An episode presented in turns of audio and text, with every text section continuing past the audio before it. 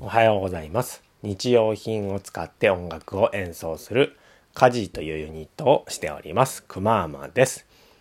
カジーのカジラジオでは音楽や仕事に関すること、子育てに関すること、あとは自然農という草や虫を敵にしないという、農法を使った畑を始めましたので、そんなような話をしていきたいと思います。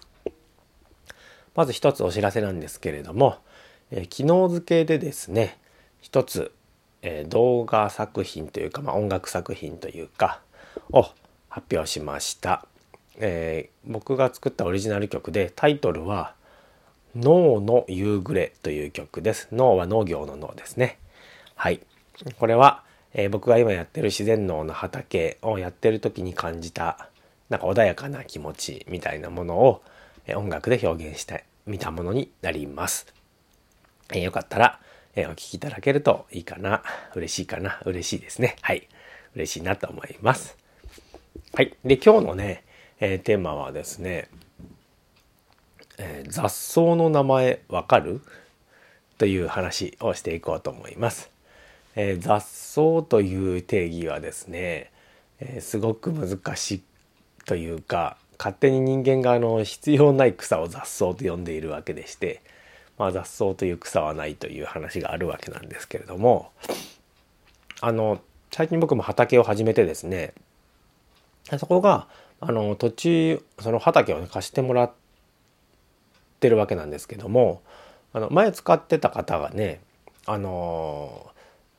年か3年ちょっとまた違う人に貸してたんですけど、うまくその方が運用できなかったみたいで、ちょっと放置状態になってしまってたということで、もう草がボーボーの状態からね、スタートしたわけなんですけども、初回はですね、そのお手伝い貸してくださった方と一緒に草刈り機、エンジンが入ってる草刈り機でね、ウィーンと、全部はちょっとね広すぎて借りなかったので、3分の1ぐらいを買って、まずはここから始めたらいいんじゃないかですかっていうことで、今その買った場所でやっているわけなんですね。で、自然農っていう農法は、草や虫を敵としないという、考えの農法なので、その買った草とかはね、その場に一回寝かせておくというか、倒しておいて、そこでちょっと循環させつつ、植物を育てていく、作物を育てていくっていう感じなんですね。で、ちょうどその時期がですね、夏の草と秋冬の草が入れ替わる時期だったんですよね。9月の頭に、それをやったわけなんですけども、でですね、そこから植え始めて、で、どうい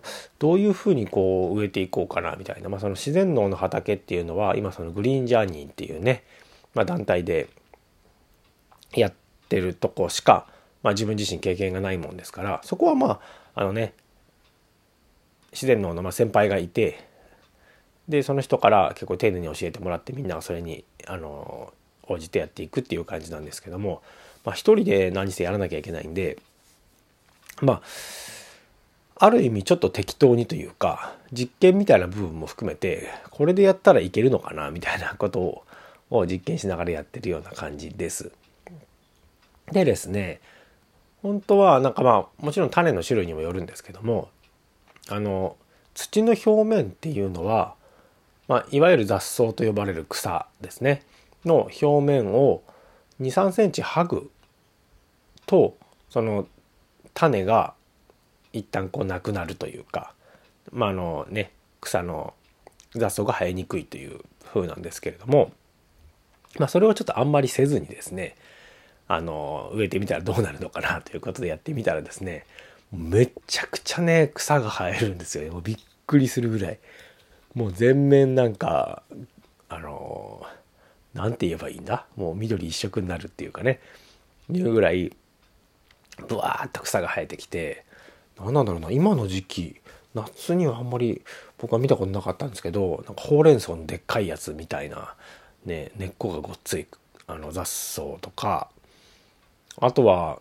それも聞いたんですけども、多分油中の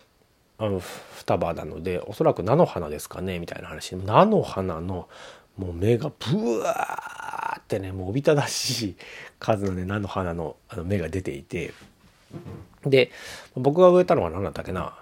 分かりやすい、他と区別がつきやすいもので言うと、じゃがいもとか人参って、ね、結構葉っぱが独特なんですよね、トゲトゲな感じで、うん、とかいちご、いちごは1個しか植えてないからすぐ分かるとか、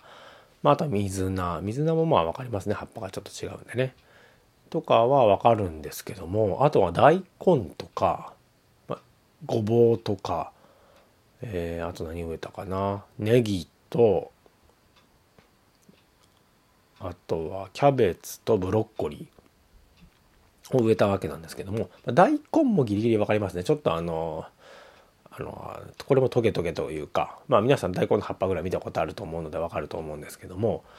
分かると思うんですけども、問題はですね、ブロッコリーとキャベツとごぼうですね。でこれごぼうはその今ブロッコリーキャベツごぼうゾーンにはですね、もう本当に同時に、植えて1週間後どうなったかなと思って見に行ったらですね、本当もう菜の花だらけになってて、でごぼうはちょっと皮は違うと思うんですけども、キャベツとブロッコリーは多分油中のはずなんですよね。なんで葉っぱがめっちゃ似てるんですよね。で多分、僕もちょっとはっきり分かってないんですけど、水菜じゃないわ、菜の花に比べて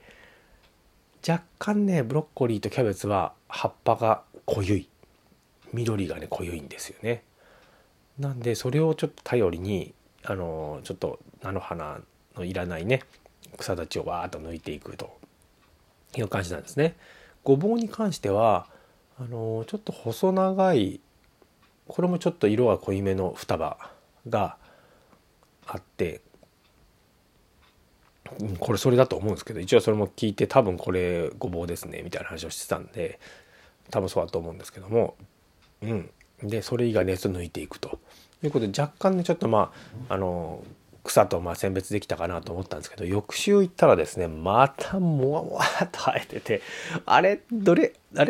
どこがどれだっけみたいな、僕どこに何植えたかあんまりちゃんと記録せずにね植えちゃってるもんですから、どっちがごぼうだったっけみたいなことで、1週間2週間するとね結構苗って伸びるんですよね。ものによってですけど、じゃがいもは1週間で10センチぐらい、もっと伸びたかな、15センチぐらい伸びたのかな、伸びたりとかしてて、もちろんねものによってとか植え方によって全然違うわけなんですけれども、それぐらいね差があるんですよね。でごぼう植えたところって、これどれがごぼうだったかなみたいな、ことを思って、でもう10センチぐらい伸びてんのかな、これがごぼうかな、どれがごぼうかなみたいな分からなくなっちゃって、で前 Facebook を見てた時に、そういう植物の識別ができるアプリがあるみたいのが広告で出てきて、そういえばそういうのって使えるかなと思って、でそのアプリの名前がですね、Picture This というね、ピクチャーは写真ですね、This はこれですね、Picture This、 これですねっていうアプリがあって、でこれなら識別できるかなと思って、でそのアプリを畑のど真ん中でダウンロードして、で早速撮ってみたんですね。でこれ葉っぱが尖ってる、ごぼうって尖ってる感じだったかなと思って、これかなと思って、やっぱ写真パシャッと撮ったら識別中ですみたいなのがちょっと5秒ぐらい続いて、で出ましたと。で出たのが犬ホオズキだったかな、ホオズキの仲間らしいんですけども、で要するにこれはごぼうじゃないという診断だったんですよね。でこれごぼうじゃねえんだみたいなので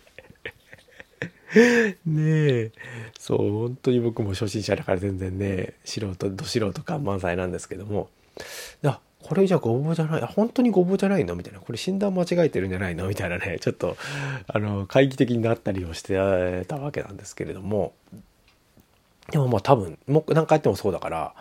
多分これは違うんだなということで、改めてそのゾーンのねところを探ってみると、やっぱ菜の花の下からですね、先週見た覚えのある双葉がそのまんまあんまり伸びずにいたっていうところで多分これ、これがごぼうなんだなみたいな感じでね、キャベツと、ブロッコリーも同様でしたね。あんまり、そんなに大きくはなってなかったですね。はい。っていうところで、なかなか前途多難なわけなんですけども、こう自然農で僕みたいな緩いやり方をしてるとですね、雑草かどうか見分けがつかないということが多々あるもんですから、このアプリ結構おすすめですね。あと、ジョーさんが残してくれたというか、昔育てた野菜がなんか自生してて、今残ってたのは菊芋っていうのと、あとは山芋じゃないわ、あれ里芋とヤーコンとニラはそれジョーさんには言われなかったわけなんですけども、それもねPicture Thisでね、あれこれなんかニラに似てる、本で見たニラに似てる気がするけどと思って写真撮ったら、それはねちゃんとニラってね判別してくれたんですよね。なので皆さんね、こう雑草これ何とかっていう時にも